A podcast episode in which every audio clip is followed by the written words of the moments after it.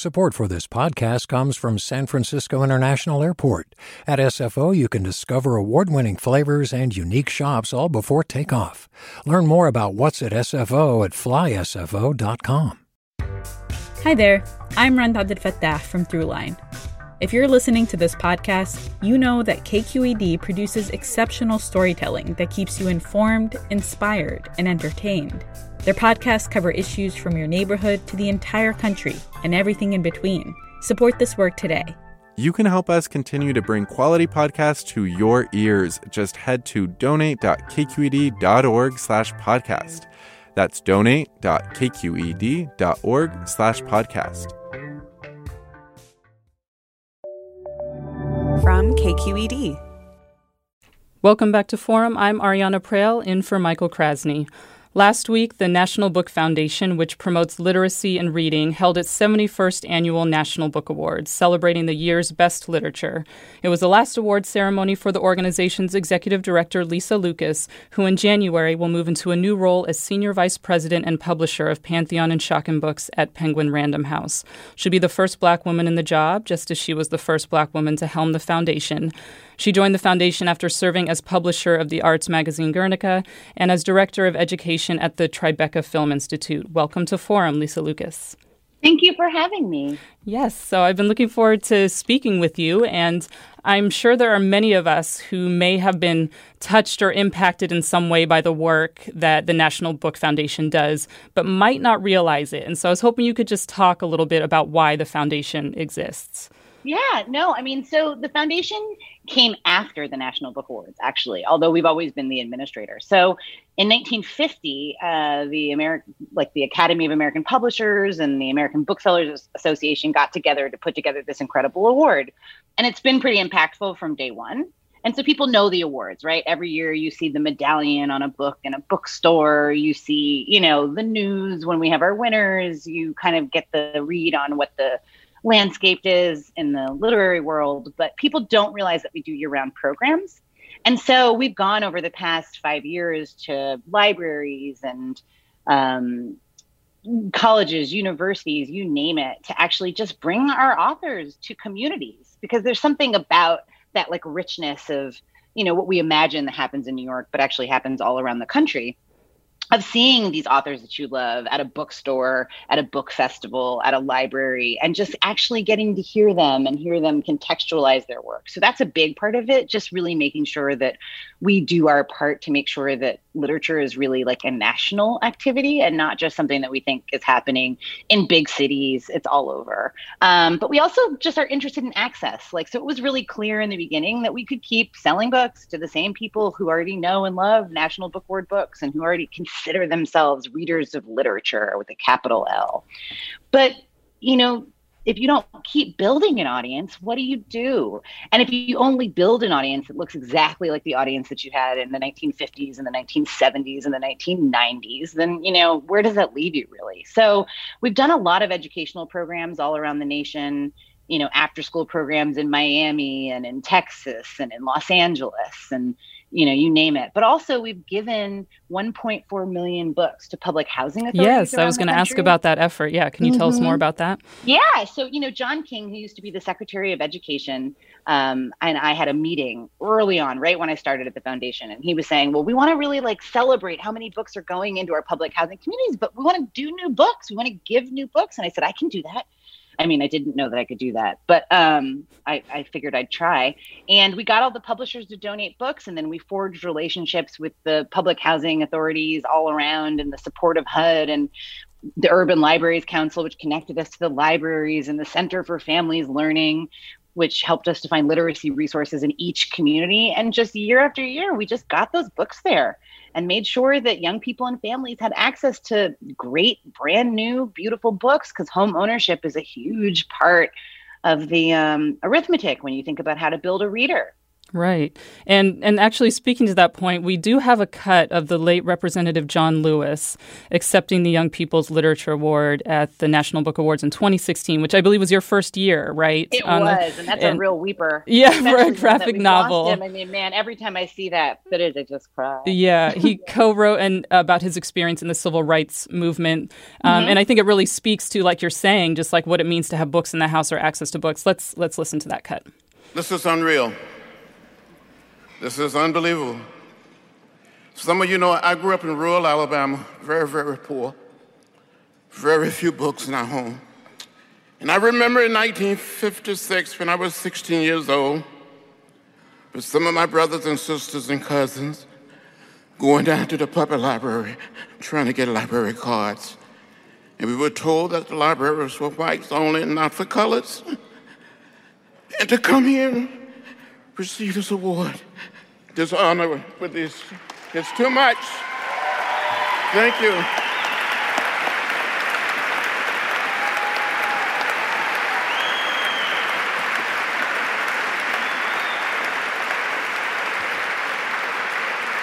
But I had a wonderful teacher in elementary school who told me, read, my child, read. And I tried to read everything. I love books. I mean, yeah. Uh, when he says, I love books. Yeah. I just, I'm glad you played that part because it's like that for me is the one that kills me. Just has pure love of the written word and how much it meant to him. Yeah, and how much really other tangible. people being there, you know, passing on that love, right, in the way that your your programs to do, or just like the influence of another person. And it wasn't that long ago that Black folk couldn't get a library card yeah. too. So I think that puts that in perspective, right? Mm-hmm. Yeah, no, I mean it's really incredible. But you know, I think that that that was before we had started Book Rich Environments, the program that gives books to public housing authorities. And I think like just that speech happening up top of my time at the National Book Foundation, I think informed a lot of the work. Mm. You know, I mean, I think it just, and it wasn't just about Black folks getting access to books, which is hugely important to me as a Black woman, but it was just about creating an environment where we all believe that everyone deserves access to this thing and that we value it, that it's culturally important to each and every one of us, you know, that the book matters. And so I actually want to, you know, use that point to be able to invite our listeners to share a memory of discovering the power of books and reading. Was there a particular book that sparked your interest? Is there a book that helped you get through this year even or a book you're looking forward to reading? Give us a call now at 866-733-6786. That's 866-733-6786. You can also get in touch on Twitter and Facebook. We're at KQED Forum or email your questions to forum at kqed.org. Also, if you have questions in general general for for Lisa as our conversation goes on. And and Lisa Lucas, would you like to answer that question as well? Do you have a memory of first discovering um, a love of books and reading? You know, I always answer this question in, in phases because I, you know, there were different books at different times. Like as a little kid, I mean, I, I remember from the mixed up files of Basil E. Frankweiler, right? Which was just this magical transporting book about kids getting stuck in a museum and spending the night there and kind of like experiencing independence and all of the magic of the Met and I just I remember loving that book and wanting to read it again and again and again. Uh, I think about the Babysitter Club as a kid yep, it, because it was like collaborative reading, right? It was the first time that you're passing books back and forth to your friends and you were all reading the same thing, and it turned it into a like reading we think of as in like isolation. We do this quietly by ourselves, alone in our rooms, but actually, like that was an early experience of how connecting it can be.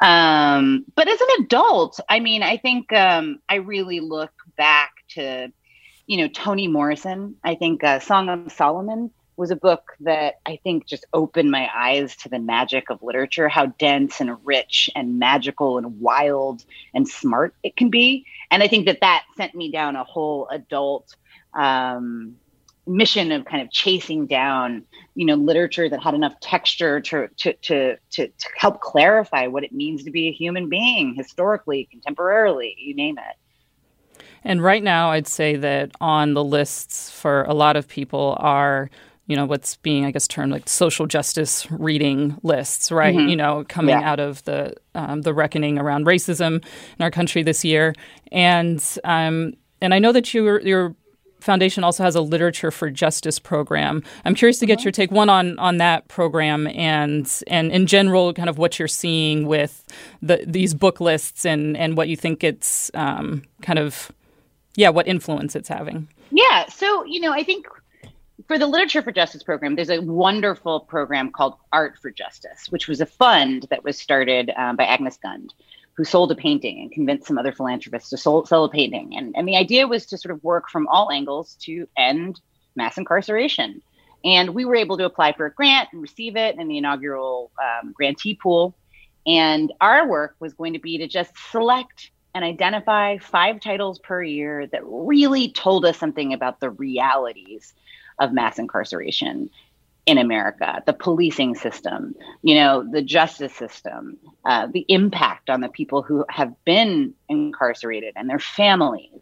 Um, so that we just had more information because it felt like people really just didn't know. I mean, New Jim Crow came out probably like a decade ago, mm-hmm. and it's a touchstone text, right? It changes the way that we talk about um, mass incarceration. But it's still one of those things where we know a lot of people are in jail. We know jail is not a place we want to go, but we don't really know how it rips apart families. We don't know how people are being put in solitary confinement.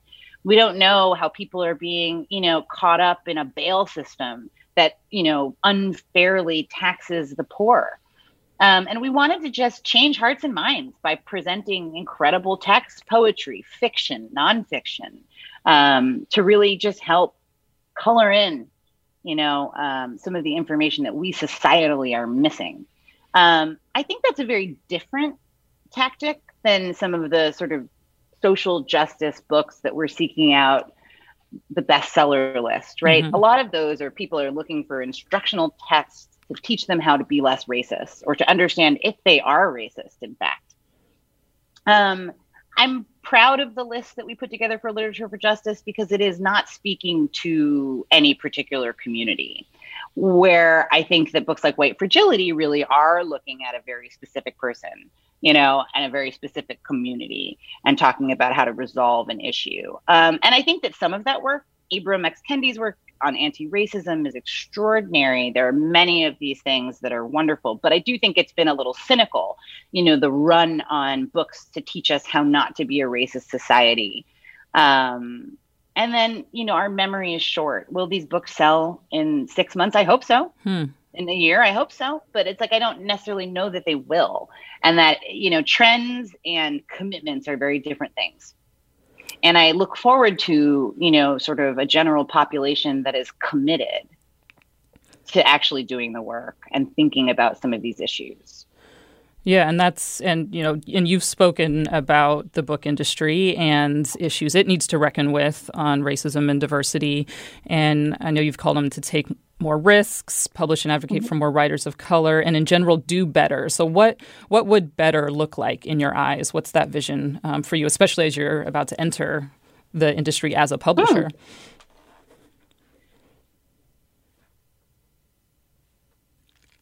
Lisa Lucas, are you there?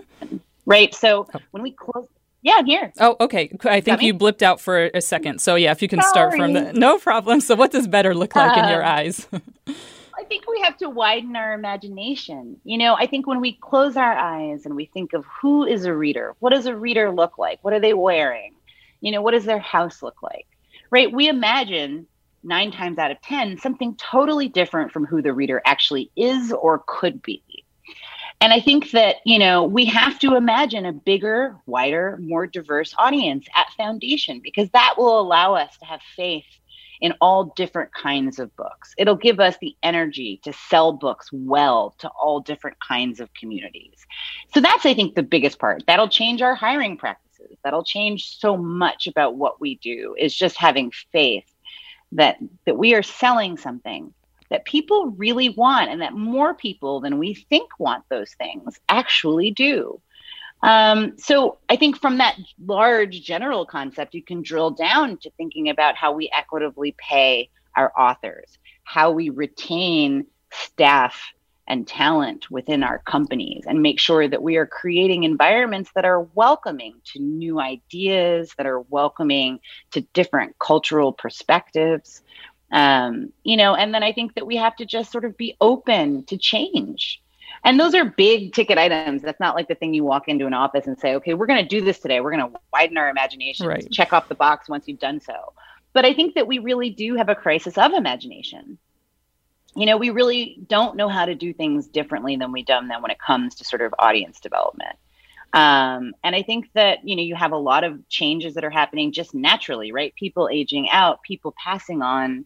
You know, we've lost a lot of wonderful um, editors and publishers and CEOs this year. Um, and it's been difficult. Um, but I think that, that that sadness allows for real growth and, and, and real shifting and changing. So I think that we are, you know, um, in a moment of real reckoning, a moment of real shifting. And I, I have understood people to be largely open to this moment of change. And I think that that's the question is going to be whether or not a year from now, when maybe the politics of the day calm, or maybe the, you know, the online conversation, the discourse on Twitter, you know, when it calms down, if the will will still be there. And I think that, you know, hopefully, you know, my one of my roles will be to remind that we still have work to do we have a comment from Beth um, who writes I agree the book industry should take more risks, publish and advocate for more writers of color.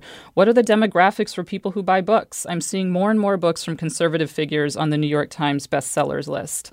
I don't know if you have any um, specific insights or you know data on No, that, I mean- but do you have yeah thoughts on? look you know conservative people read democrats read you know i mean it's like there is no signifier that says this is a reader and it's not. And so you know i would be remiss to say that you know what 73 million people voted for trump right? That i don't want 73 million of those people to read the books that i publish you know? Mhm. i think everyone is either a reader or a potential reader no matter who they are or where they are situated or what they do you know? Um, I think there is a real difference between publishing stuff that is dangerous um, or publishing, you know, than just publishing something that is compelling or representative to any particular community.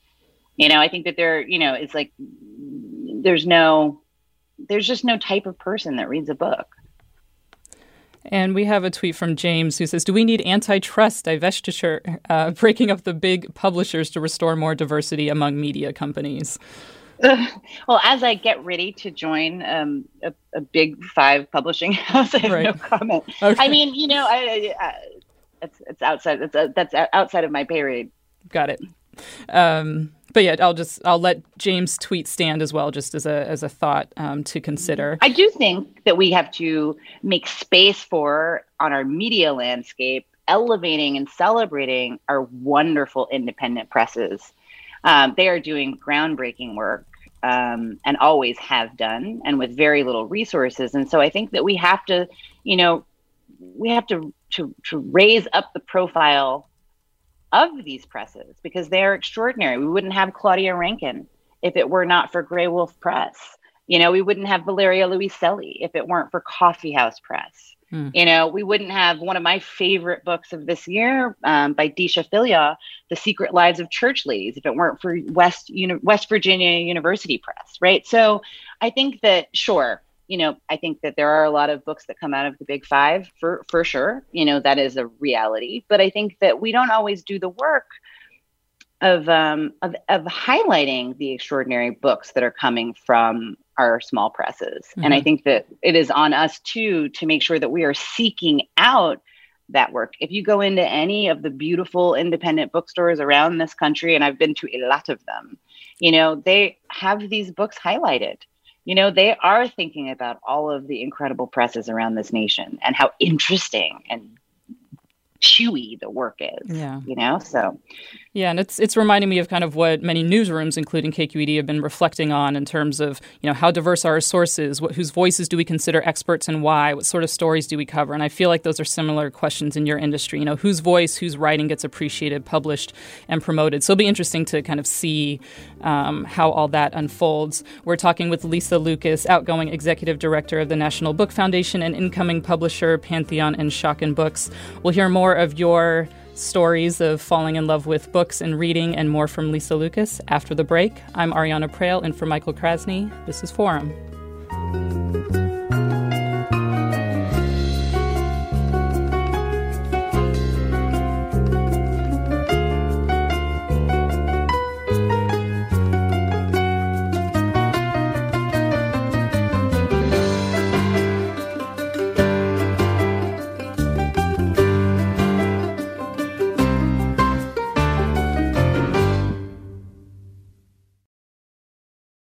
Support for Forum comes from San Francisco Opera. Set 10 years after a school shooting, the critically acclaimed opera Innocence takes us into a complex emotional journey where our understanding of innocence and guilt is constantly upended.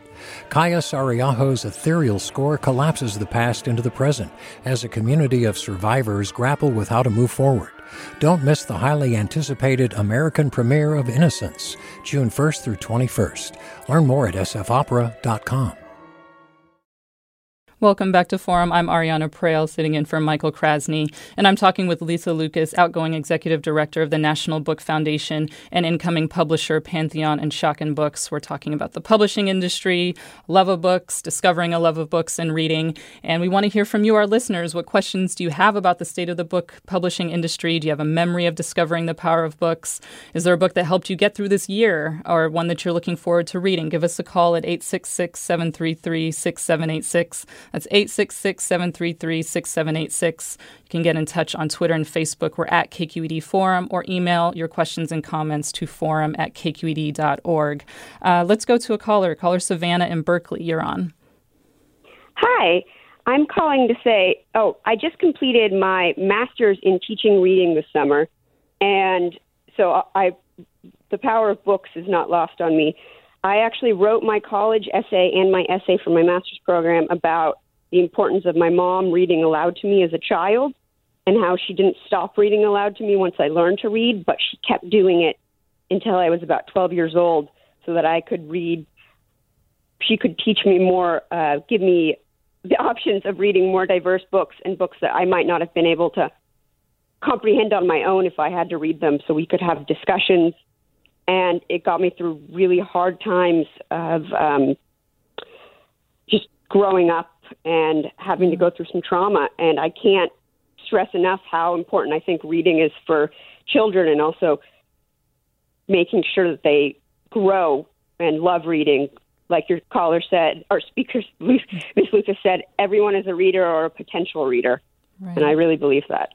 Thank you for that story, Savannah. And we have another caller who also is appreciating reading aloud. Wayaka, um, you're on. Hi, good morning. Um, it's so interesting that I'm coming right on the heels of that last caller because I have a very similar experience. My father was a he was a beatnik from you know from the 50s and a poet from Greenwich Village and and I recall you know he started my romance with books at a very early age. He would read aloud to me and uh, for hours he, he would always pick a, a novel and uh, and change his voices to um, to reflect the characters that he would read to me. And I remember when I was nine years old, we spent a summer reading the um, the Tolkien trilogy, and he would be Gandalf and he would be Bilbo, and it was just it just ignited my imagination and my love affair, like I said before, with books. And in fact. Um, even though my name is Wayaka now, my parents named me Alexandria Justine Naomi, which is um, after a Russian quartet, and I'm embarrassed to say I don't know who the author was of, of those books. Um, but then I grew up to be a teacher of 20 years and read in the same fashion that my father did to excite children, and I read that way to uh, to my own children who have also been ferocious readers. So I'm I just hope that um, that people continue that tradition with their children and mm-hmm. and get them excited and and remind them that their imagination can go on for the rest of their lives. Yeah. So thank you for everything that you've done and uh, appreciate it. Thank you for sharing that story, Lisa Lucas. You thank have you. Re- responses to those calls. Yeah, no, I mean, I think it really is. You know, the thing that I'm hearing from both of them was just like a positive experience with a book as a young person. And that's so important. And I think that sometimes we get so caught up in trying to like over identify the like, nutritious benefits of any particular book like this is the book you need to read this is the book that's going to make you smart or make you successful when really it's just about building a practice and love of reading and so like in our after school programs like one of the things that we you know try to promote the most is choice. I don't care if we take you to a bookstore and say you can buy a book or two books you know with a little like you know sort of allowance we give everybody to buy books on these field trips. It's like pick whatever you want. If it's manga if it's you know a comic book if it's something silly if it's something really dense if it's science fiction it doesn't matter. It's a book. And the virtues the attendant virtues of reading one is going to they're going to come from any of those books you know it does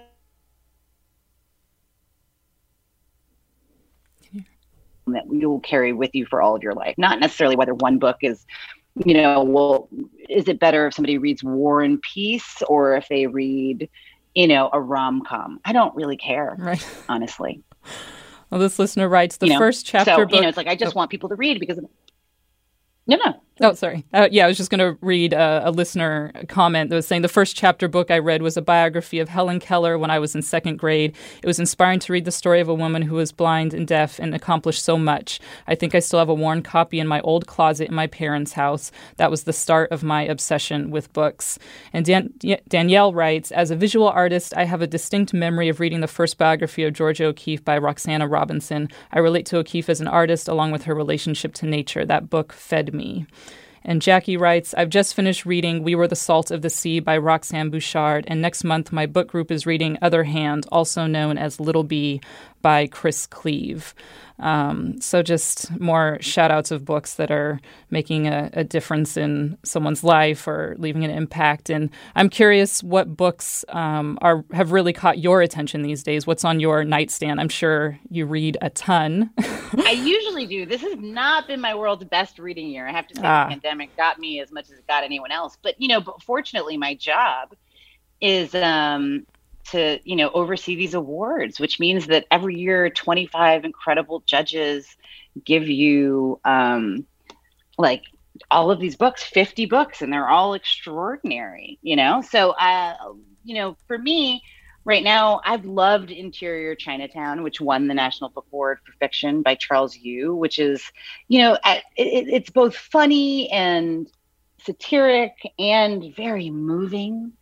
Um in a way that was very pleasing. And the book I told you earlier, The Secret Lives of Church Ladies by Deesha Philyaw, really knocked my absolute socks off. Mm-hmm. Um, short story collection, debut, and um, it's the short stories feel craft wise like the best of short story writing, right? But the gaze that it puts on Southern Black church women you know, some queer, some not, living their lives. It's just the beauty of the detail that you see in a Grace Paley story or in some of our great short fiction writers, right? It's all there, but I just, you don't see it applied to our lives, our, you know, our aunties' lives. And um, I just thought it was really that, that small act of subversion saying that we are centering these Southern Black women, Christian women, um, was just something that you hadn't seen, weirdly enough.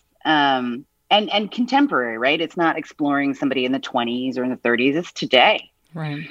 Um, and then I'm very excited to read The Dead Are Arising um, by Les Payne and his daughter Tamara Payne, uh, which is about the life of Malcolm X. Hmm. Um, and it just, I have not dug in fully yet, but it's, um, it looks extraordinary. I'm super interested in history. Um, and um, I thought it was very wonderful that she finished her father's work and then won a national book award for it. I thought that was moving, having lost my father myself. I thought it was um, this, just the backstory between the creation of it, beyond the, the words inside the book, also moved me quite a lot. And the last one is Zadie Smith Intimations. She did a short collection of essays that were all written after the pandemic set in, which I love her. You know, I've always loved Zadie Smith, and um, this was a slim, slim little volume that was exactly what I needed in this moment of insanity. Yeah. So let's go next to caller Deborah in Berkeley. Deborah, you're on. Hi. Hi, go right uh, ahead.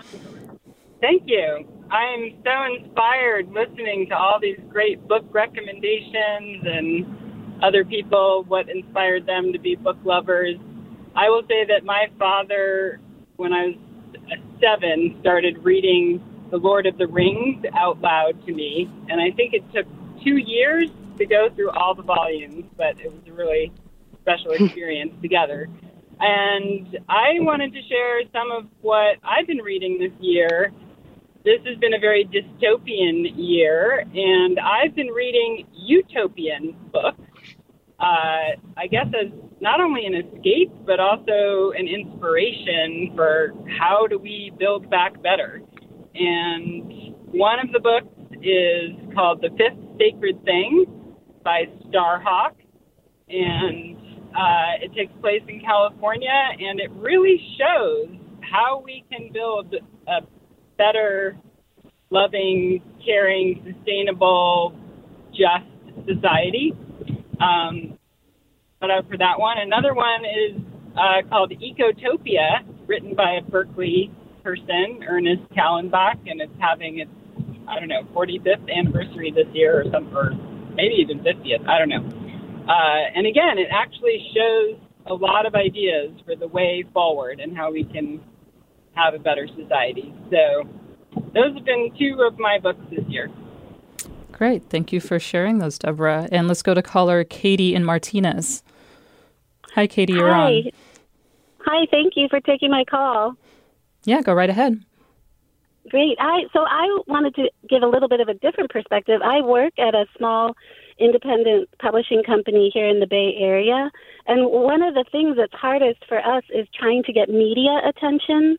And so for me, I'm pitching Fresh Air, All Things Considered, all the podcasts, all the big broadcast media all the time with our smaller, you know, but fabulous books and authors. And if that was something that maybe um, you know everyone could address too is that we try we pub we try so hard to publish great works by you know first time authors and authors of color and really important books and messages Yeah. it would be just great to get some more media attention Right. Lisa Lucas, do you have any comments just in general in terms of the importance of small presses in this publishing ecosystem? Absolutely. I mean, it's just like it. They're so important. They are often missing, or not missing. They're they're publishing the work that you know the marketplace is not demanding that we publish, and that work is often so innovative and important and diverse um, that it's very important to our you know sort of a holistic literary landscape. But it is important that the media pay attention because you know the amount of power that a big five publishing house has the money that it has to promote something means you're going to see it. You're going to hear about it. They're you know they're able to sort of you know pitch on all you know um, all guns blazing for their books and when you're working at a nonprofit small independent press you are limited by the financial constraints of being small and nonprofit and so I think that um, they can do their extraordinary work all day long and have done. And it is really up to us, the readers and the media, to actually be more equitable in what we think our audiences want to hear about. Because I, I, I believe that so many of these books that, you know, that your caller was just saying, you know, don't get the attention deserve the attention. So we hmm. have to do a little better on that. I mean, look, media coverage for books in general 5 years ago was miserable. It's much better now. And there is a direct correlation between how much we read and how much time media spends reminding us that reading is valuable and that there are good options to read. And I think it's interesting too because with that factor, there's so many with so many more platforms for film and TV these days. I feel like it's also meant more books getting options. Like I know that's Mhm. how I found out um, about oh, it's, I'm blanking on the name right now, but it's the novel that Denzel Washington and Julia Roberts are are going to be starring in. Uh, Leave the Mm. World Behind. It was actually one of your Oh, National yeah, Book Award nominees. Yeah, and that's actually how I was just reading. I, I read that news, and that's how I learned about that book. And I was like, oh, I'm into thrill. Let me check out that book. So I think it's also interesting. What do you have any thoughts on kind of how those how publishing and film and TV seem to be blending from the outside seem to be blending a little bit more now with more opportunities. We always, we've always had that. I mean, look, The Witches of Eastwick was an Updike story, right? So it's like, you know, we definitely like have always been watching our great texts turned into films that we consume or TV. I do think that right now content is king, right? So it's like you've got Netflix and Apple, you know, and all of these different companies that are now moving into original content. So you just have more people that are adapting stuff. I think it's great. You know, I think that um I think that it's been nice because people have been acknowledging the relationship of the book to the film and to the show. And that creates a kind of you know awareness of the book that you might want to read as you hear the sort of like option deals announced in variety or on deadline.